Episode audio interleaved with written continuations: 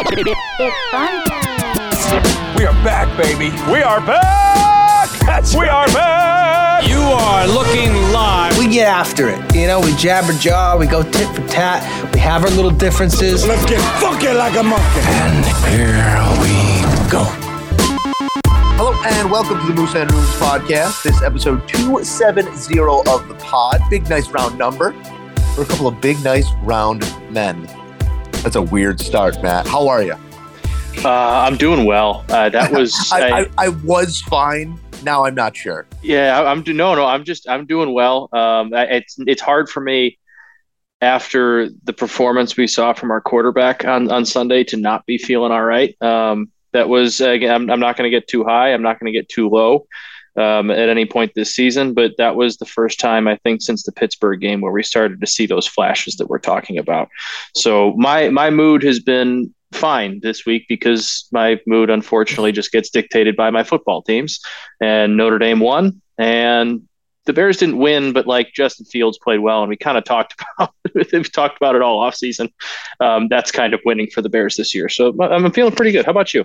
Yeah, 29-22, the Bears final here. It was, I'd say, the best 30 minutes of Justin Fields' season, at least, maybe career. You'd have to go back and look at some of like the moments he popped last year, but that was up there with the Pittsburgh game for me. Yeah, second half against the Vikings, and even flashes in the first half as well. But I think it was completely predicated by the vertical passing game. When you allow him to do that, when you allow him to show that, when you give him the time to explore the football field beyond just his first read, it's going to look a whole lot different. And it did here. Coming off of last week's podcast where my patience is wearing thin on Justin Fields, this was the type of performance I needed to see, just to sort of quell some of the nerves, get back into my head that, yes, it's going to be a process. It's going to take time, and we cannot make any large declarations until, like I said, week 10 next season. Hopefully we feel great about things by then, and that can only happen by stacking up good performances. And here in this one, Fields finished 15 of 21, so a little bit more exposure in the passing game. That's back-to-back weeks with north of 20 attempts, which I know is a very low bar to set, but it's the bar that exists here with this play calling and with what this offense is trying to accomplish. But 15 of 21 for 208, a touchdown, no interceptions, no giveaways, only sacks twice, which is a low mark on the season to match week one against San Francisco. But San Francisco, we dropped back, what? I'm looking at it here. You had 17 attempts, and how many of those were actually real attempts? Yeah, not many. In the rain. So it was, looking at Pro Football Focus's grading, it was the best pass blocking performance by the Bears this season. And it was the worst run-blocking performance by the Bears this season. So I don't know if those two things are correlated, if they're causated. I don't know what the situation is there. I'm sure we'll get to that. But on the Fields front here, Matt, I love to see the long run to score the touchdown that would have butterfly effect changed the outcome of this game. Maybe that got I wish that stood up. On that Velus Jones Jr. Block in the back. That was Smith-Marset. It was Smith. Oh, it was Smith-Marset. Oh, yeah, the goat in not the good way of the game. Yes.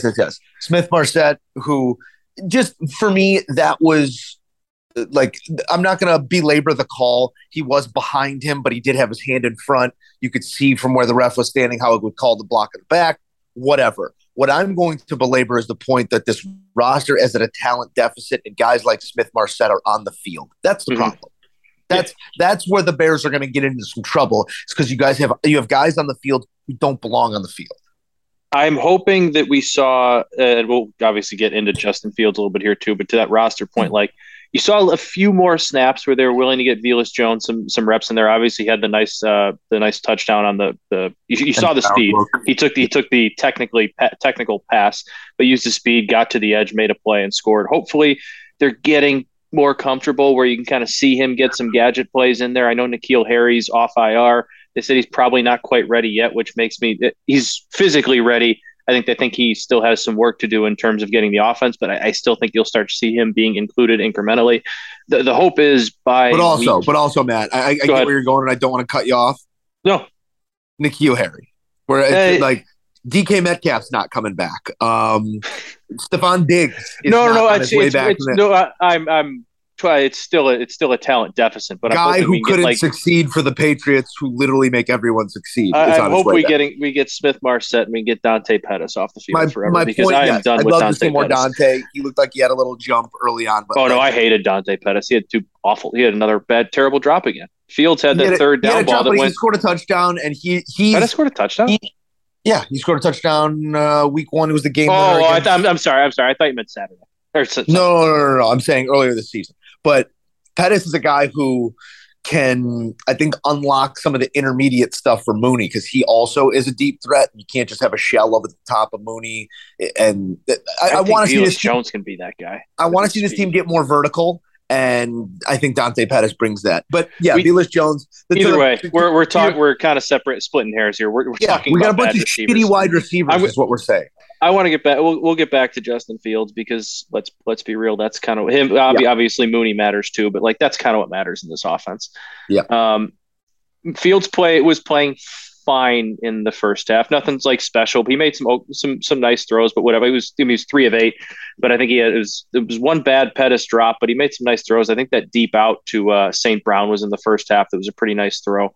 But really, after Mooney made that really nice catch for him, and could Mooney have kept running and made it a little bit easier of a catch? Maybe, but he doesn't matter. Still made the catch. You saw that confidence grow, and it's almost like something clicked with him after that. Somebody on his team had his back there too. He said it after the game. He was being asked to post-game press conference. He was talking about, I don't remember the exact what the question is, but he basically said, today I kind of got back to playing my style, playing within myself. You get to the NFL and it's you have to speed up your game. These big guys are really, really fast, and you kind of have to speed up to catch up with them.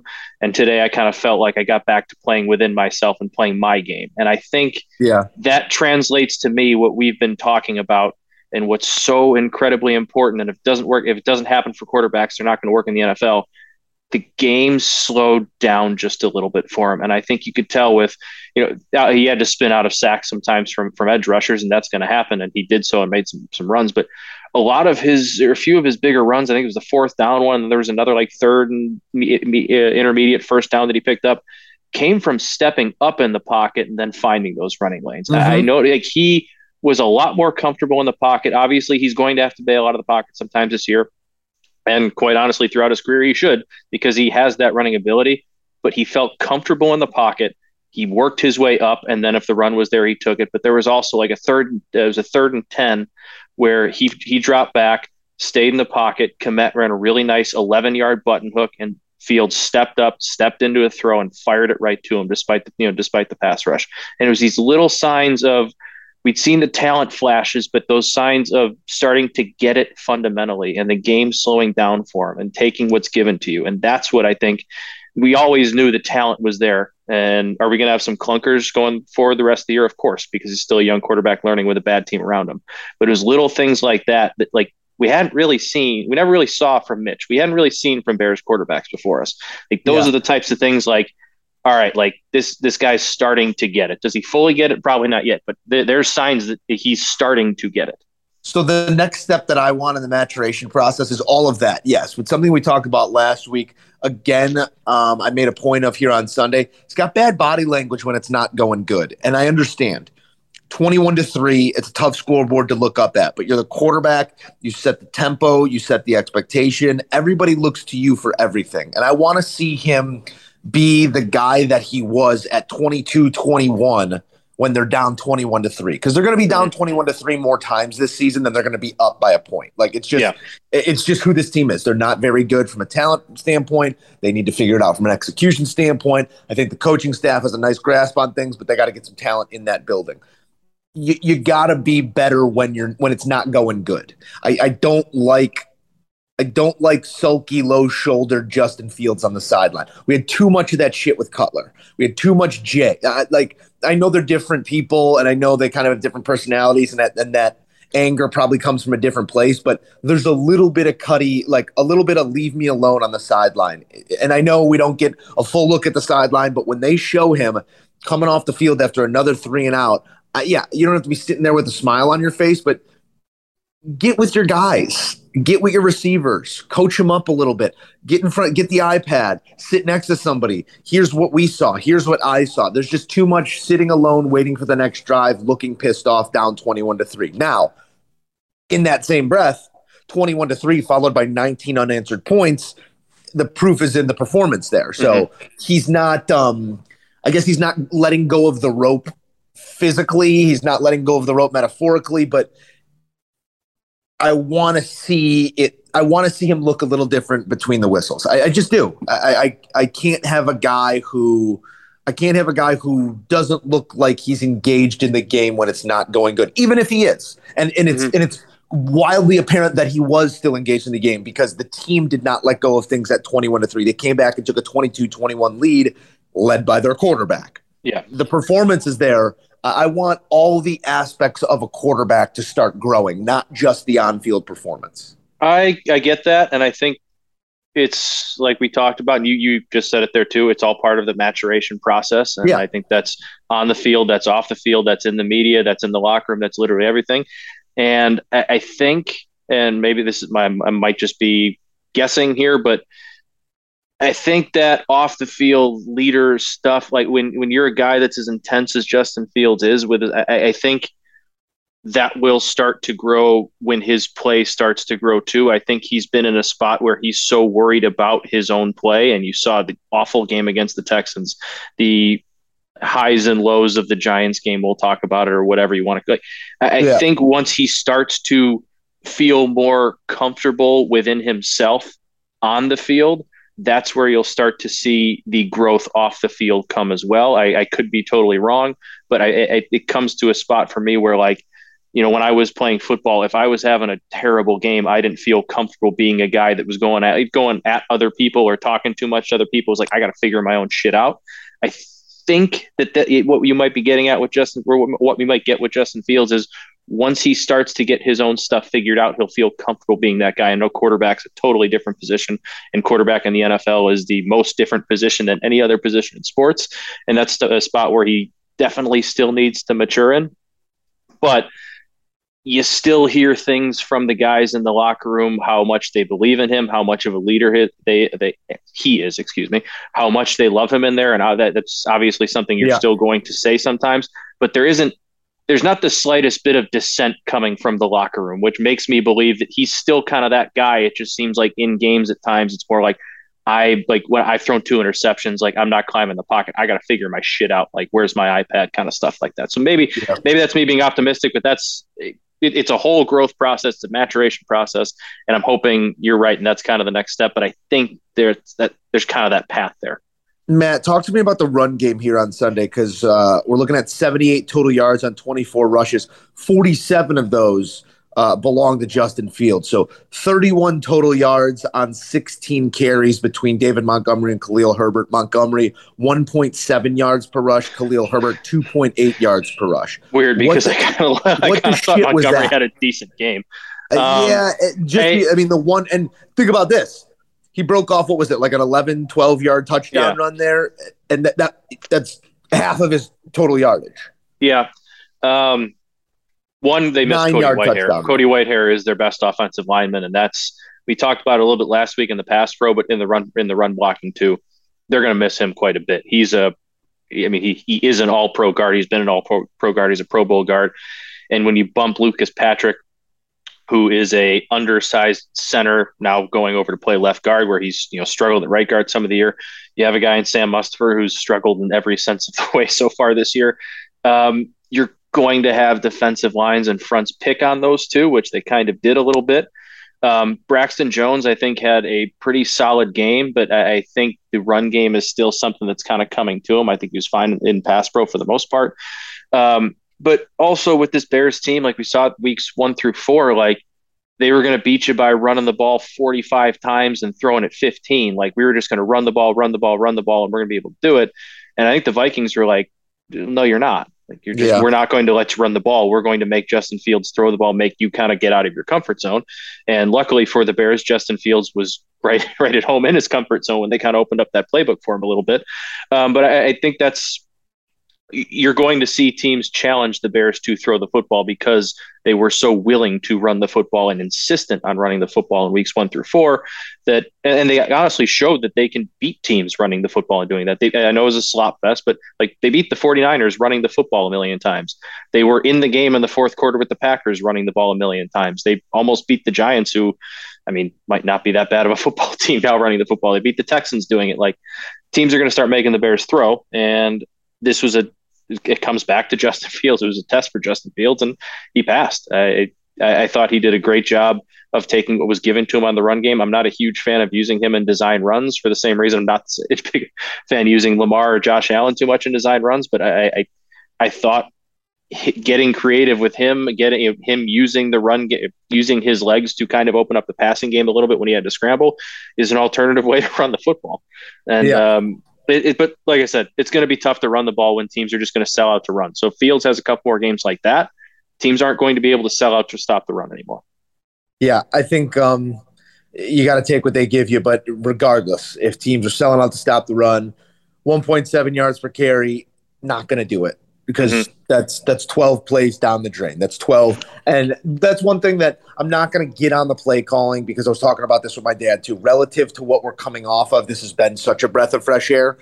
Yes, we've been a little run heavy, and I think that's an OC and a head coach protecting their quarterback, protecting everything, knowing that we're playing from a deficit here. But you do have to be able to run the ball effectively no matter how many people are in the box. Better than a 2 yards per carry. That just just got to be able to do it. And I think they will be able to do it a little bit better going forward. Yeah. I think this is kind of the first time they saw a team selling out to stop it. And it's with a banged up offensive line and two guys that aren't really very good on it, it's going to be a little bit of a process, but I think they'll get to that point. Before we get to some of the other games across the NFL here in week 5, Matt, just taking a look at the defensive box score, Kyler Gordon really kind of coming into his own, made some early mistakes and will continue to make mistakes, but had 8 solo tackles here, 10 total on the day. We only got to Cousins once, which is a little problematic. You'd like to see more pressure on the quarterback, but just like 7 guys with 5 or more tackles, like they're flying around on defense. I know 29 points is a little steep. You'd like to see them hold the team closer to around 3 touchdowns or less, but I've been pleasantly surprised by the effort put forth by this team. I know I said preseason that this is going to be a really strong secondary, and they've proved to be that, but not just in coverage, like in the way they're kind of coming down into the box too. That's been my takeaway from this team thus far, and the thing that I think has maybe the only thing that's exceeded my expectation with the Bears this year has been the performance on the defensive side of the ball, specifically like the will. Like last year we saw a lot of just kind of ole efforts and guys sticking a shoulder in and getting run over. I guess I'm kind of expanding how I feel about Eddie Jackson to this entire defense right now. I've liked what I've seen thus far. Yeah, like you've clearly gotten the buy-in from the defense, and Kyler Gordon's still struggling in coverage a little bit at times, but I thought, I thought Sunday was maybe a slight step in a positive direction, but for a lot of the bigger breakdowns for him haven't been physical breakdowns, they've been scheme breakdowns, and I think as a rookie playing a different position, like that's unfortunately going to happen. Is it happening a little bit more than we want to from a second-round pick? Yeah, probably, but also like he had a great day tackling, coming up, stopping the run. If you have physical defensive backs, if you have a nickel corner that can come in and be physical and make a tackle in the backfield or make a tackle on a swing route, like that's a big, important thing to happen. He's shown that he can do that. It was a little bit disappointed in Roquan. I kind of thought he was just going through the motions again, but Nicholas Morrow has been a nice little find at linebacker. The defensive line is struggling because Robert Quinn isn't having the career year he had last year, and which he's 100 years old. Yeah, like I'm not like there's like people trashing Robert Quinn. It's like, guys, he's 35, like, or whatever it is. Like he's old. Like he's a nice. Couldn't get a bag of balls for him after what was a record. He set a franchise record in sacks for one of the most storied defensive franchises in the history of football, if not the most, and we couldn't trade him because he's old. Like, and he still serves value as a a veteran leader in that locker room. If somebody wants him at a deadline, that's fantastic. That's fine. But like, you brought back him, and you signed Larry Ogunjobi from Cincy, and then he fails a physical, so you can't bring him in, and you're kind of left with just scrap heap guys up on the defensive line. So there's not much you're going to get there. It's tough to get pressure with the guys they have. I'd like to see Trevis Gibson get a little bit more run. I think he's kind of been one of the bright spots on that defensive line. But like you said, the secondary, for not having Jalen Johnson, Jalen Jones couldn't cover Justin Jefferson, but he's not very good. He's probably going to be on the team very much longer, and nobody can cover Justin Jefferson. Vildor looked better. I mean, is Vildor anything other than probably a slot corner in this league? No, but that's still a valuable position. It's a valuable position. He can provide some depth. I thought this was a nice step forward. And Jaquan Brisker looks like him and Eddie Jackson are going to be the Bears' safeties for the next 5 years, which is a really, really nice find. So the defense started out slow, but the adjustments were made, and you can tell the effort is there. This isn't the Mark Trestman, Mel Tucker defenses that were losing 51-11 to the Eagles on primetime, and once somebody scored, it was, oh, here we go again. It's like these guys got absolutely punched in the mouth, and they were god-awful in the first half, and then 8 points in the second half. Like they came back. I think it was after that onside kick that the Bears tried that I actually didn't really hate. That I was listening to talk radio. There's Eberflus's press conference, and he said, you know, before the onside kick, I actually went up to the defense, said like, "Hey, we're going to roll the dice here, and if we don't do it, you guys got to respond. You guys got to have our back." Oh yeah, and they did. They went and made a stop. So the defense's drive, the will, like the buy-in is there. The talent's just not there, and like that's unfortunately something we knew was going to happen going into this year. Yeah. In the end, the Bears sit at 2-3, and they are in action in a mere 24 hours from the taping. I'll be there. Podcast. You're going to be there. You're going to be. Yeah, we're going. You're going to be in the building for that. You know what? Boots on the ground. Yeah, but that might be a game that's good to be at because you don't have to watch as many replays. You don't have to listen to the announcers lament the offensive struggles. Yeah. Like I think that might be a good let's just get on the scene, drink a copious amount of alcohol, and hope the Bears come out of there with a win type situation. Yeah, I want to watch Justin just kind of in just pure, not on TV, just like in person. I just want to watch Justin. Yeah. Okay, so this is my assignment for you. Okay. I need your eyes on him on the sideline. I need you to come back with a full report of what that interpersonal communication is on the sideline with him and his players. Here's what we do. I'm going to get some cheap binoculars. I'm going to be on him. Then you will be responsible for the defensive recap next week, because obviously if I'm on Justin watch, I can't watch much defense. Yeah. You're on defense watch. I'm on Justin watch. Let's see if we get you a sideline pass. And I want you to let me know what he smells like. That's the type of reporting that I need to stop by. What cologne does Justin Fields wear? Might need to stop by Chicago Cut tonight and see if Al Michaels is there. I know he's a big fan there. Maybe I'll sneak in, see if we can get him on the pod. That's good intel. That's good intel right there. That's probably a power table of Kirk, Al sitting at Gian Greco's table, just talking about the good old days. You know? Yeah, that'd be fun.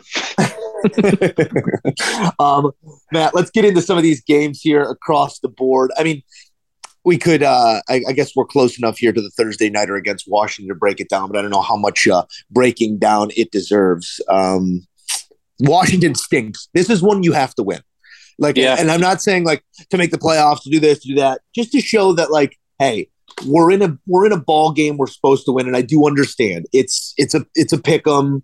I hate how weird Thursday nights are, but this is a game you want to see Justin Fields build on last week and play well. And if he plays if Justin Fields plays like he did against the Vikings, the Bears should win this football game. I think it's a game that you could sort of, if you're Matt Eberflus on a short week, you could put some challenges in front of your team and build the moment up to be more than it is, and then see how they respond, because it's a spot that begs response, you know? Yeah, it is, and it's.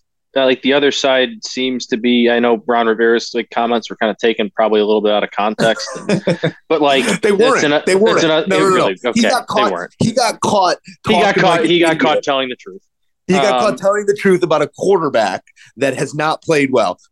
For those who are unfamiliar with the situation, Ron Rivera was asked by someone in the press pool, you know, everyone else in the NFC East is showing growth. The Giants are 4-1 under Brian Daboll. The Cowboys have what might be the best defense in the NFL. Everything that's going, the Eagles are the undefeated team. Everybody but the Commanders are showing growth and movement in the right direction. He was asked, why does he think that is? And he just said, the quarterback. They all have quarterbacks that have shown growth.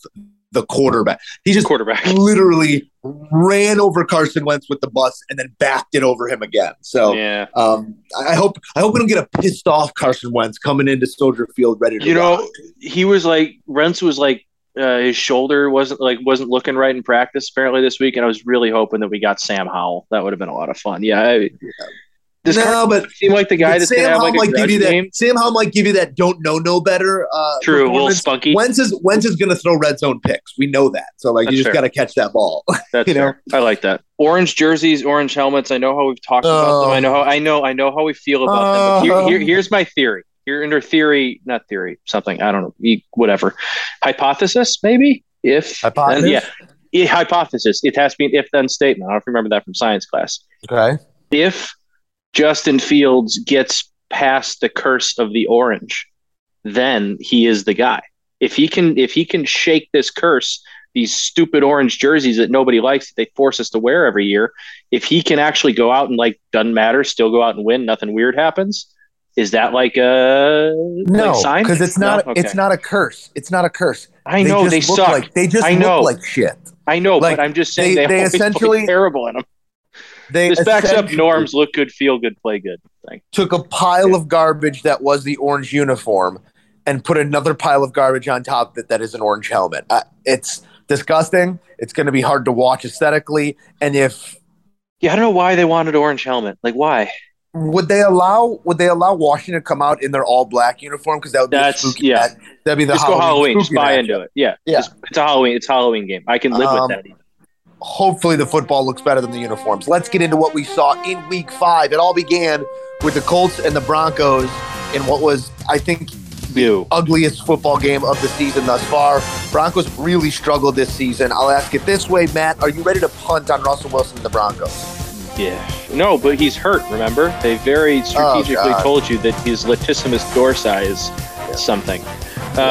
Man, it's you can't punt on him. So no, I'm not ready because he's there for 5 years. You can't punt. You literally cannot. You don't have to pay the Are you ready to write them off? Yeah, I think I'm ready this year 100%. Yes. I'm done with they're absolutely. Much talent in that division. They're cashed. Yeah, the Colts. Like, congrats if you bet a no touchdown score thing. Good for you. Okay, congrats. Yep. I bet the under. I don't know why that was anywhere near 40. That was 7 field goals for those keeping track at home. Vikings took down the Bears 29-22. Giants and Packers leading off Sunday with a smile. Brian Daboll all sorts of jacked up. Leaves jolly old London with a W over the Packers, over 12, over Aaron Rodgers. I mean, it was. I don't know. I have this weird connection to the Giants. Again, sort of similar to the Yankee connection where, like, I work with a lot of people who are fans of the team, so I root for the team so the people I work with are happy. Yeah, makes sense. It felt almost like because it was a Packers loss, like whenever the Packers lose, it always feels adjacent to a Bears win. It's like, yeah, I'm probably not going to get the joy of a Bears win this week, but hey, the Packers lost. So the fact that the Packers lost to this team that makes my friends happy, it was just everything I could ask for. 14 points in the fourth quarter. The Giants are such an overperforming team right now at 4-1.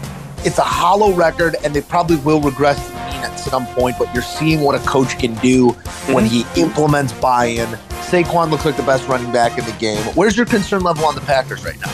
If that's their game, if that's how they're going to call plays and that's how they're going to run their offense, they're not going anywhere. They might make the playoffs, might win the division because it's not very good. They're not going to win anything of substance. This you don't have Devontae Adams anymore, and you're still out.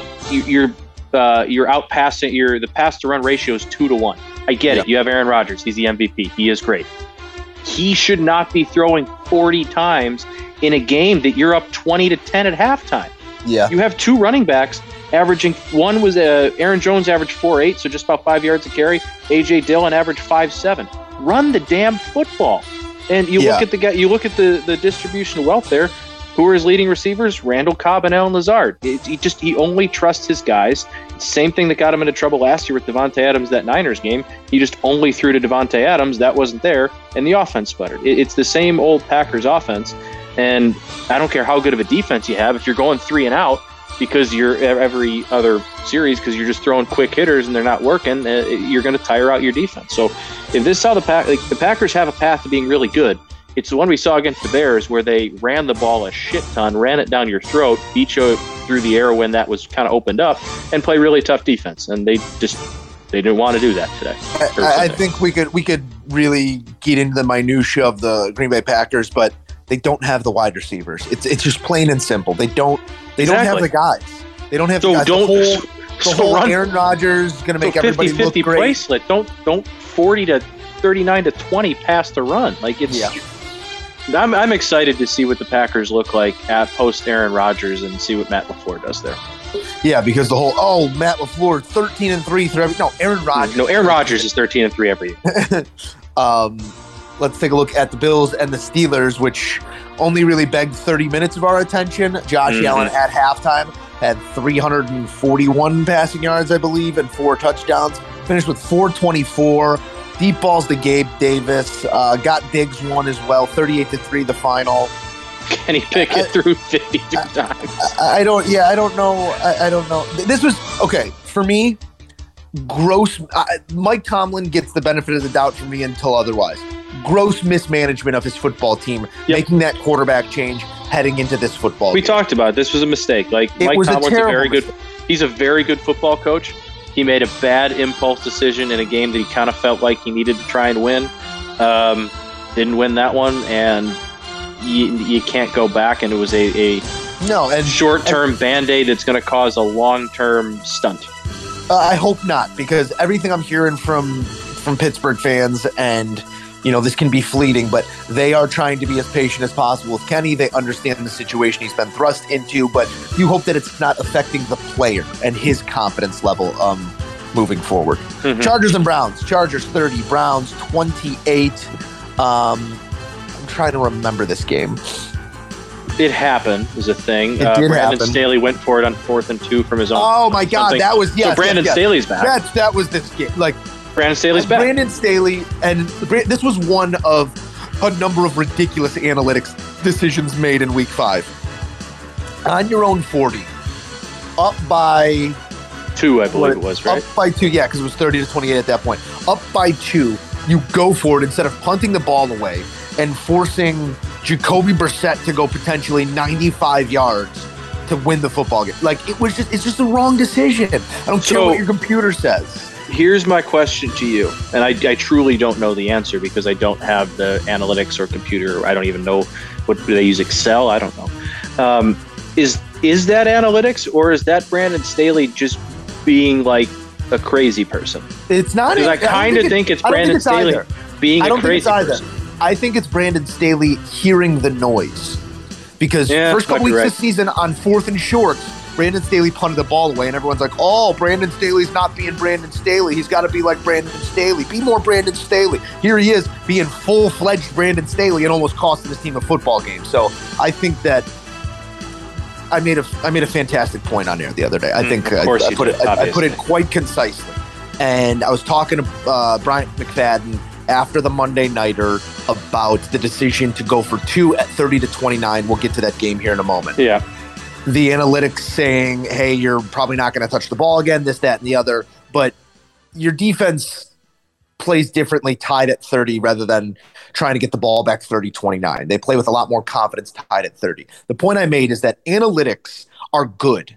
Analytics are meant to inform. They are not meant to decide. Mm-hmm. You're letting a lot of coaches letting the numbers decide. You need to take that information, just how we talk about it with the Yankees and with the Dodgers and with the Padres and these teams that are analytics heavy, that set the lineups from the computer sometimes or make the pitching change from the computer sometimes. You cannot make the decision in the situation strictly based off of percentages.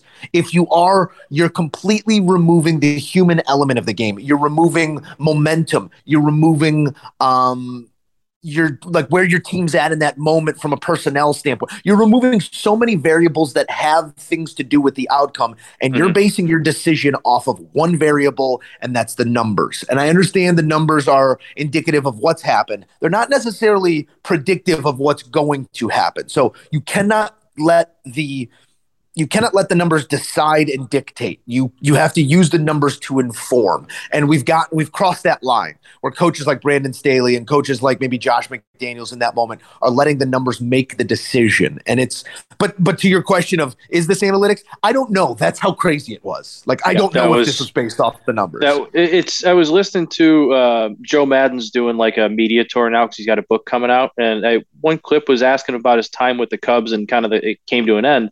And if you remember, it was they both just decided it was time.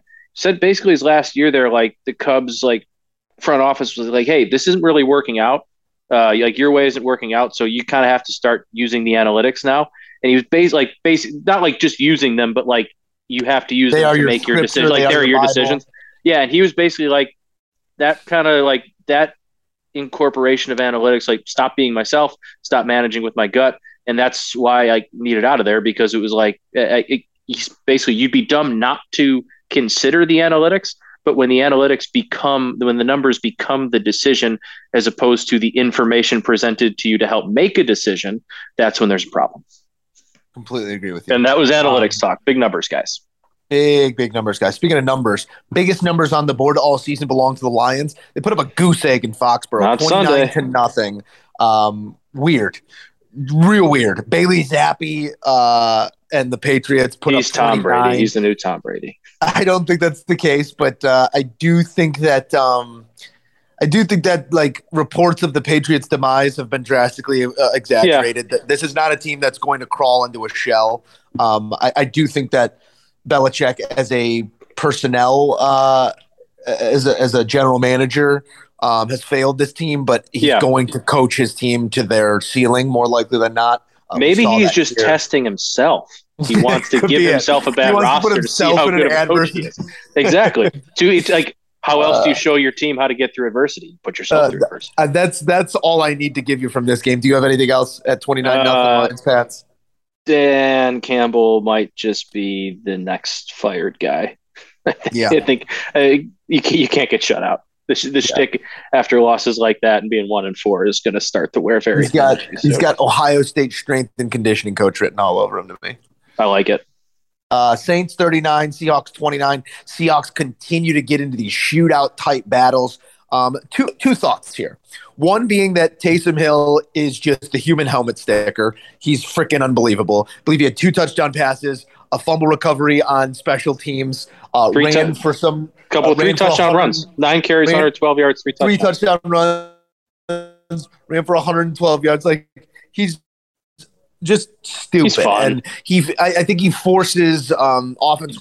Yeah, he is. And he forces the offense coordinator into like thinking non-traditionally, because he is the best chance you have at winning. No disrespect to Jameis Winston, but my biggest quarterback observation in this game, Geno Smith was the second best quarterback on a football field Sunday.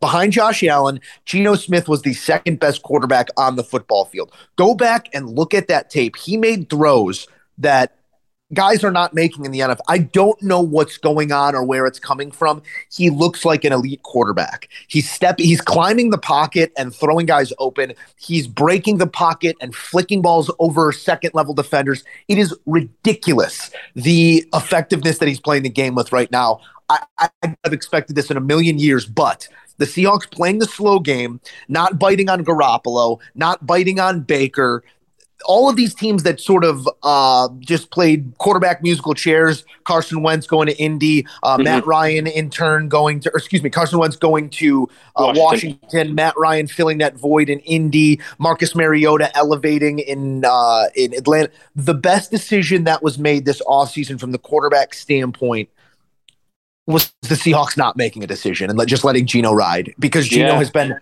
so fantastic. I just want to stand here and applaud him for a second. He ain't right back yet. He did not right back yet. If you want to see the best throw, was right.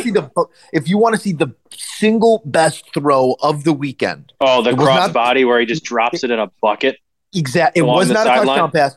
Go to my Twitter at Moose on Air, scroll a couple tweets back. He throws a ball to the sideline. I believe it was in the third quarter that I visibly gasped when I saw it in real time. It was that good of a throw. It was fantastic. Audibly gasped. I was going to call you out on that, but so I'm glad you did it because it's bad. Well, you could see me gasp too, but I think the audio is more indicative. The audio is more, yeah. Audio is more important. Yes. Pete Carroll was right. He was right to punt on Russ. He was right to not go after whichever rotating head at quarterback that was proposed in the offseason. Like, he gambled on this, and he was right, and it's probably going to buy him some time if he wants it. I know he's old, and the Seahawks team actually now with the foundation they got from the Russ trade, like that rebuild's going to get. I mean, it's still Geno, and he could still come back down to earth, and we'll see. But like, what is it? Their next two firsts and their next 2 seconds. Yeah, ridiculous? Like if this is what Geno Smith looks like, their next 2 thirds. I think that rebuild's going to happen really quickly. Yeah, Jets Dolphins 40-17. I don't know how much you could take away from this one. It was a Jets team, it was a Dolphins team coming off of a lot of emotion there with Tua. Then immediately Teddy Bridgewater goes down with a concussion as well. Raheem Mostert looked nice for them. They kind of tried to go run heavy there, but Jets, Zach Wilson, I think they're feeling themselves a little bit after that win. They're 3-2. I like Zach Wilson far more than I think a lot of people do. And that's not something I thought I'd say. But 14-21, 210, made some nice throws. I was impressed by the Jets, but they did what they were supposed to do here. But anytime the New York Jets offense scores 40 points, they must be applauded. That is notable. Yeah, it's a fair point. It's just hard for me to take much from this one when you got Skylar Thompson on the other end for Miami. And this game was tight going into the fourth, and the Jets kind of pulled away. Didn't really take too much of it, but good on the Jets. Like I said, they should have won this game when Skylar Thompson came in, and they did, and seemed to be buying in. Similar out of the Bears, seemed to be buying into Eberflus a little bit. They seem to be buying into Robert Saleh there, that rookie class, the young guy, the young core. Yeah. Moving right along, our next game takes us to the Titans and the Commanders. Excuse me, the Falcons and the Bucks. Can't gloss over a 21-15 Buccaneers win. A would-be comeback halted by phantom roughing the passer. That was obviously the big headline out of this one. Three quarters of solid Buccaneers football. They're still not scoring at the rate you think they would, but this is... I don't know if it's going to be the path to victory, but they just don't have a run game, Tampa. Brady threw it 52 times, and that's by design. I don't know if he's like chasing all of Peyton's records that he doesn't have yet, or I don't know what it is. If he wants like a 7-touchdown game or an 8, like they're just too pass-heavy for me right now. But the storyline out of this one, obviously, is the roughing the passer call, Matt. I don't know how to ask the question of, do you take issue with this? Because there's no one that doesn't. What did you make of that call there late? I mean, it was terrible. And I'm a Tom Brady fan, but it's very similar to like Brady and Rodgers and in college, Alabama and Georgia. Like they just get calls that nobody else gets. And it's very frustrating to watch because I'm not going to say it certainly cost the Falcons a game, but it very possibly cost the Falcons a tough divisional game on the road and a team that's, kind of an upstart, surprising team that we didn't think would be this good this year. Not that they're good, but like we thought they'd be a first overall pick kind of team. Like that's a momentum killer. And you just kind of, I get that the NFL wants to protect their assets. And not only is Tom Brady a Buccaneers asset, but he's an NFL asset, but like, come on, use your brain. And there's people calling for, you should be able to review roughing the passer, but like we tried that with pass interference and looked like they never overturned a pass interference call, even if it was blatant. Like it's going to be a lot of the same. The issue or the resolution is referees need to get better at their jobs. Like that's just like that's it. I completely agree, and I get it. It's being passed down from the league office that we have 12 guys on the face of the planet that can play this game at an elite high level, and we have to keep them upright. We have to keep them in the game, but there has to be a line drawn where we can continue to play football. It's football. And I know that's like the boneheaded, hey, it's football, it's a contact sport. It is. Like at a certain point, you remove the fabric of the game. If we're getting into a place where that or the roughing the passer on Chris Jones are roughing it. It just can't be that. I'm with you. Titans and Commanders 21-17. I have absolutely nothing to say about this game. We talked about Carson Wentz and that earlier. That's probably Texans and Jaguars 13-6. I could say the same for this, but I think we can start to maybe make some statements about Trevor Lawrence's inefficiencies, back-to-back games. He has 7 giveaways in his last 2 games, 5 in the rain 2 weeks ago, and then last week 2 interceptions. Where's your concern level at with Trevor Lawrence right now, who is supposed to be this generational John Elway, copy-paste, ready to play? Yeah, Trevor Lawrence is on a similar Justin Fields type scale for me. I think I know it's his second year, but it's kind of his rookie year because last year was in a toxic culture environment with Urban Meyer, who didn't really know what he was doing at an NFL level. Yep. So I'm kind of back similar to hitting the reset button and starting here. And I know his senior year in college too, he missed a couple games in the COVID year. That was a weird kind of year. So you need to see some, there's going to be some ups and downs with him this year. And he's not the Peyton Manning ready to go, ASAP superstar Andrew Luck, whatever you want to call it, that we thought he might be, but the flashes that we've seen at times are still there. So I'm kind of with Justin, where I am with him at Justin Fields. There's going to be some clunkers that happens. That he's a second year quarterback, kind of a rookie quarterback in terms of where his mental is, or his fundamentals might be at this point, in terms of just fundamentals, grasping an offense, all of that. But you need to see the flashes. It's second year on a bad team. I know the Jaguars still might win that division, but on a bad team with not that much talent, he's got a really good coach now. There's going to be some bad games. There's going to be some good games, and there's going to be some really, really good games. And it's just outnumbering the bad games with the good games and the really good ones. I can't pull the number from my brain right now. I just don't have it, and I can't find it either. But Damian Pierce broke something 8,765 tackles on Sunday. He's good. He's good player. He's really good. I think you're seeing it's tough when you see rookie running backs. Who's going to succeed? Who's just flashing for a year? Who's going to have 2 nice years? This is a guy that effectively runs the football for 5+ years in the NFL. That he's looking like that type of back. You ever watch on NFL Network the Angry Runs segment or whatever that he's I feel every one of his runs Kyle is Brand. An angry run. Yeah, it really is. 49ers Panthers 37-15. This one just kind of I think was more expected from these two teams. 49ers quietly I think are I'm going to just preface this and give you a couple minutes to think about it while I talk. Sure. I'm going to ask for your power rankings, your top 5 teams in the NFL. Not right to get done with this recap. And I'm just prefacing that because the 49ers are in mine. That's how much I believe in this defense. That's how much I believe in this team. That's how much I believe in a Garoppolo scorned. I feel we've been a 49ers pod the last few years. Hell yeah. In a good way. And, again, affinity goes a long way, and covering the team for a couple of years on some of those guys. It's a grade A franchise. They comport themselves like champions. And I think that, I don't know if it's the chicken or the egg. I don't know if that's because of the fact they've been in a lot of NFC title games over the last few years, or the fact that they are that type of franchise. So they've been in a lot of NFC championship games, but they got coordinates set for that again for me this year. I love what I'm seeing out of the 49ers thus far this year. Jeff Wilson, again, they don't have the depth at the running back position that they've had in years past with McKenzie being on the IR. But when they get him back, Wilson and McKenzie, they're nasty. They're nasty. Kyle Shanahan puts whoever he wants there. It doesn't really matter. It's just Jeff Wilson comes out of nowhere. It was Raheem Mostert. Now it's Will. It doesn't really matter. And that's not a shot at the 49ers running backs. Obviously, Kyle Shanahan knows how to identify the type of runner he wants, but he's able to identify his guy or the type of guy that fits in his system. And then, boy, those guys really fit in his system. Well, yeah. And then you look at what they're doing in Miami with McDaniels, who was the run game coordinator in San Francisco. Same guys. Literally, Raheem Mostert, same guys. Copy-paste. He brought Raheem Mostert with him.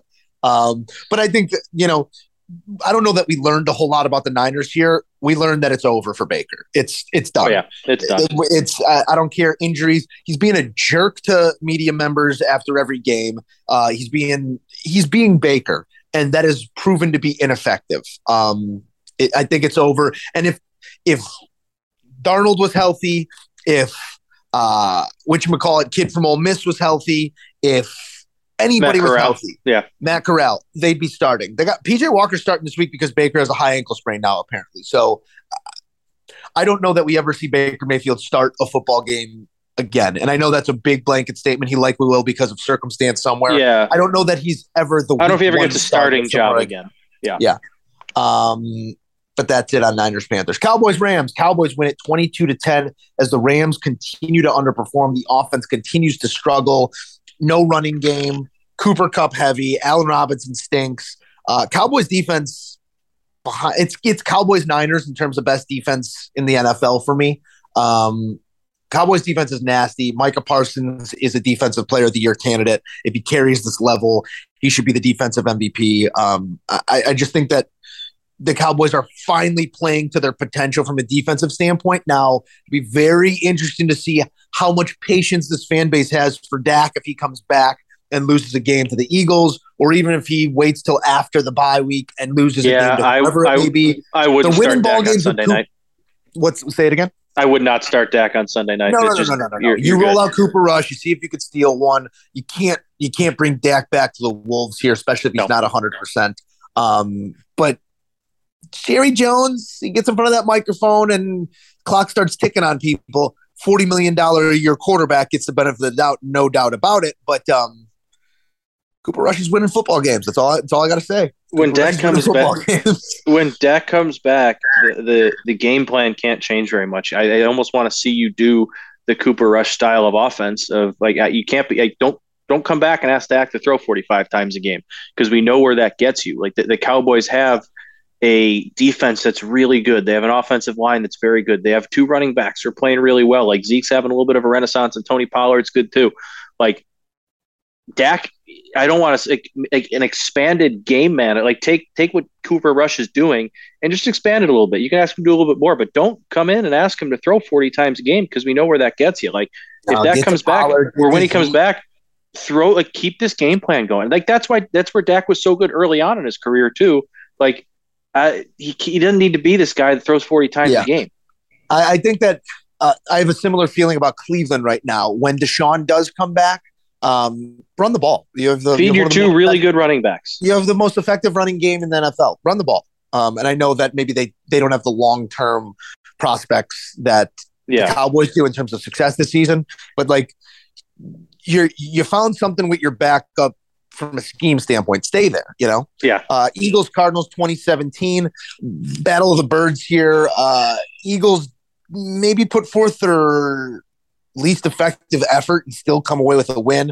Kyler continues to underperform. This one was weird. Kind of a mad game for me. It was very strange. It was the middle of the football field game. Second half saw, 13 total points. Mm-hmm. Eagles scored their two touchdowns in the first half. They continue, and that's something to keep an eye on here because it's well outlined how effective they've been in the second quarter. Crazy differential in the second quarter the Eagles have this year, but third and fourth quarter, they have not scored a lot of points this year. So I want to see them in a game, second half, maybe against Dallas here, needing to score points in the second half to see what they look like. I think that's like the next hurdle for them because they have showed the ability to win games different ways, which when you're talking about like actual champions or actual title contenders, that's a hallmark that you're not just blowing teams out. Like they win a weird one week one against the Lions, high scoring. They stick one to the Vikings in a great defensive performance. They double down similar performance against the Commanders. Jaguars defense didn't look great. Offense did enough. Cardinals, it was sort of a middle of the football field and you end up with 3 more points. So they're winning in different ways, which I think is encouraging, but I need more in the second half out of the Eagles.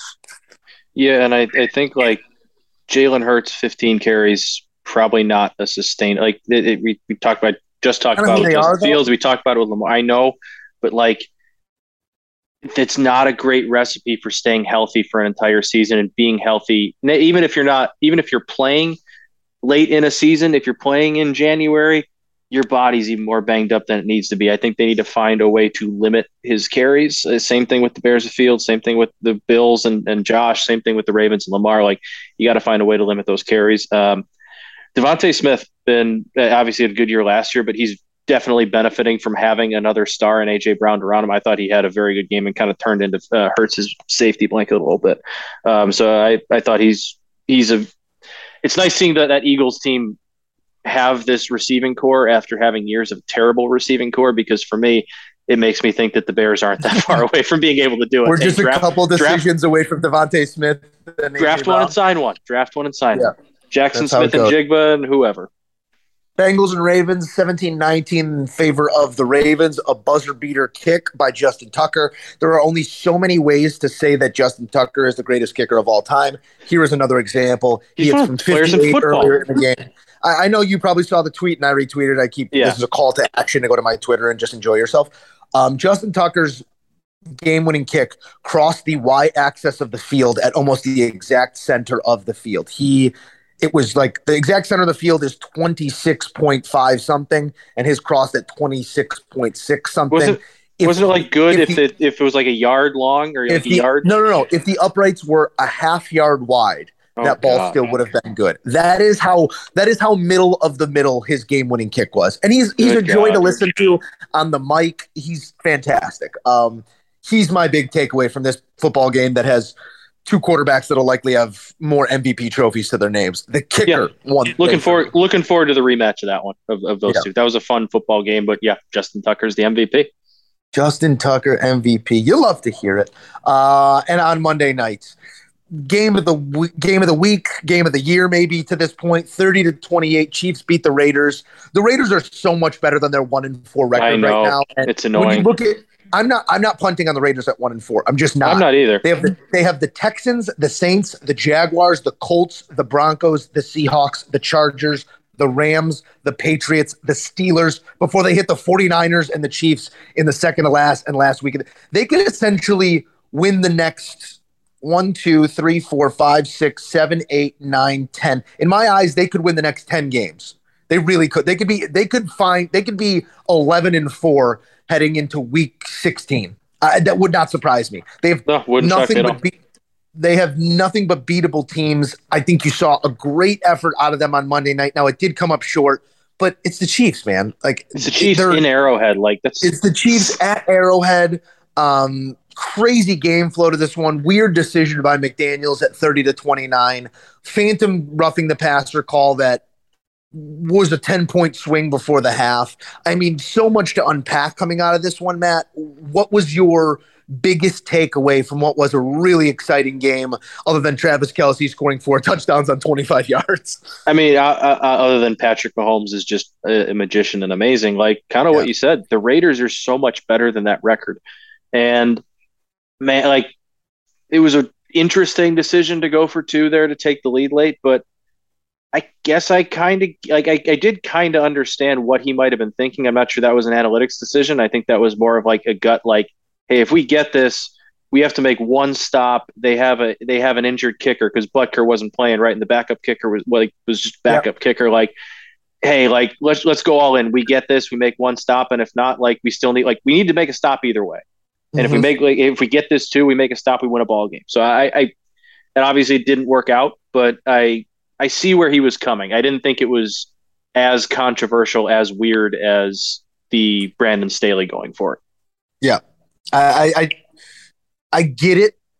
I get the idea of even if we don't go, we need to stop. Even if we do go, we need to stop. It's Patrick Mahomes with the ball in either a tie game or up one. I don't know if I'm just like, I'm already the old guy. Tie the freaking football game. I don't disagree with you there. I get it. Believe in your defense. Get it to overtime. Like I don't know. That is your week 5 recap, Matt. We do need to talk blocks of the week, and then we do have a Matt's hockey minute. The counter to that though is just believe in your offense. Go get me 2 yards and go win the football. Like I get it. But I get both sides. I see it. I would have kicked the ball, but I don't think it was as an egregious decision as some are saying it was. We can get onto the locks and stuff. Lock of the week. What do you got? To recap last week, I gave you the Carolina team total under. Cash it. You gave 49ers -6. Cash it. Cash it. We had that game read like a book. Big Niners Madden guys. Goes to 4-1 on the season. I jump up to 2-3. I'm also an even 500 in picks given out on air, but who's asking? I was not, actually. That's fine. Just a call to action. Tune into CBS Sports HQ before all the big games. Joe Moose will be giving out winning picks with some of the sharpest names in sports. Kenny White, Todd Furman. Enjoy.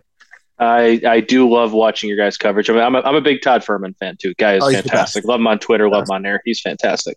I gave you an NFL one earlier, but I'm going away from it. I cannot. Chargers games are too weird for me. I was going to take the under in Chargers Broncos, but it's Monday night. It's weird. I don't like it. But great, we get another Broncos primetime game.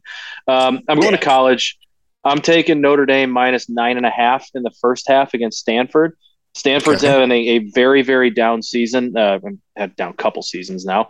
Notre Dame's offense really has things kind of figured out, and the offensive line and both like defensive line too have been fantastic the last 2.5 games. And in Stanford's last three of the last four against USC, Washington, and Oregon, they've been getting blown out at halftime. So I don't put Notre Dame on the level of a USC or quite an Oregon, but like I have them kind of on a level with like a Washington type team. It's a night game at home for Notre Dame. I think that offense is clicking. Drew Pine is playing really well. They're just a much better team, and there's a new vibe kind of around that team since the Cal comeback win. So I like them to take care of business in the first half and the game, but not as comfortable with backdoor covers and such. So I'm going to take the first half minus 9.5. A total, in case you missed it, moment, but Stanford getting heartbroken at like 2 in the morning. That was so tough. Week. Yeah, that was wild. I'm going to give you another team total. Don't fix it if it ain't broke. And essentially, thought process last week was Niners defense is sick. Carolina's offense stinks. Play it under the team total. Same thought process here. Jaguars defense is pretty damn sick. Indy's offense has underperformed. Give me Indy team total under 22.5. Thank me later. I like it. Well, Matt's hockey season is upon us, and I believe we have about a minute left here of your time. We have four? I'm going to keep it to a minute. How about use a solid one and tell us how to feel about the Blackhawks this season? It's going to be rough. It's going to be ugly. The preseason, you saw some flashes from some of the first-round draft picks, and they look nice, but they're all going back to junior. They're going back to college. It's going to be a rough year. Enjoy watching Patrick Kane. Enjoy watching Jonathan Taves. Looks like he doesn't really care. It's going to be a rough year, just kind of similar, even more so than what we talk about with the Bears. Just kind of when you see younger guys come up, some draft picks come up, watch for them. But this is all part of a greater plan. This is all part of a rebuild. And if it works out and they get the #1 draft pick next year in Connor Bedard, they are getting – I'm not going to call somebody Connor McDavid, but like this is the best guy coming out of a draft since him and Austin Matthews. So like if you just tank and you're bad long enough and you can kind of – convince Patrick Kane to want to hang around for a little while and get to play with Connor Bedard next year, this could all get better fairly quickly. Should we go Bedard custom uniforms just to manifest? I would like that. The Avalanche are minus 2.5 tonight, and I think it's like plus 105 or something like that. Take it. It is Matt's Hockey Minute. There will be more of them. We also have playoff baseball, Matt. I don't know if you want to offer thoughts how a divisional round that I just really, really hope that we're on a collision course for Yankees-Dodgers. I think that would just be so much fun. Anytime it's New York, LA, like sign me up twice. I wouldn't mind Astros-Dodgers either with that storyline. Yeah, I'm just tired of Astros. I'm just tired of the Astros. Amazing walk-off yesterday. That was pretty sick. Jordan Alvarez is so awesome. That guy's he's so sweet. He's massive. I don't know that. I understand that Aaron Judge cast a big shadow this year, but like behind him in terms of like guys you want at the plate when you need a big fly, like Alvarez is, as the kids say, he's him. Give me Yankees, Astros in the ALCS. Give me Dodgers, Braves in the NLCS, and I'm going to be very happy. And any combination of a World Series we get from that, I'll be happy. I'd be fine with that too, except I really don't want to watch Astros Braves again. Like, just fair enough. Give me I would rather not just see like, that. Give me something else. I'd rather not see that. Yeah. You're right. I hear we are running close. Matt Rooney, we're getting there. You're the best ever. We appreciate you, as always, for tuning into the Moose and Rules podcast. This episode 270 of the pod as we continue trucking through the NFL season. Week 6 is upon us. Bears Commanders on Thursday night. Hopefully it's a victory Friday because what's better? He's Matt. I'm Joe. Matt, say goodbye to the people. Bear down. Later. May God give you for every storm a rainbow, for every tear a smile, for every care a promise, and a blessing in each trial. I swear I've seen a lot of stuff in my life, but that was awesome. Chicken on the stick was phenomenal.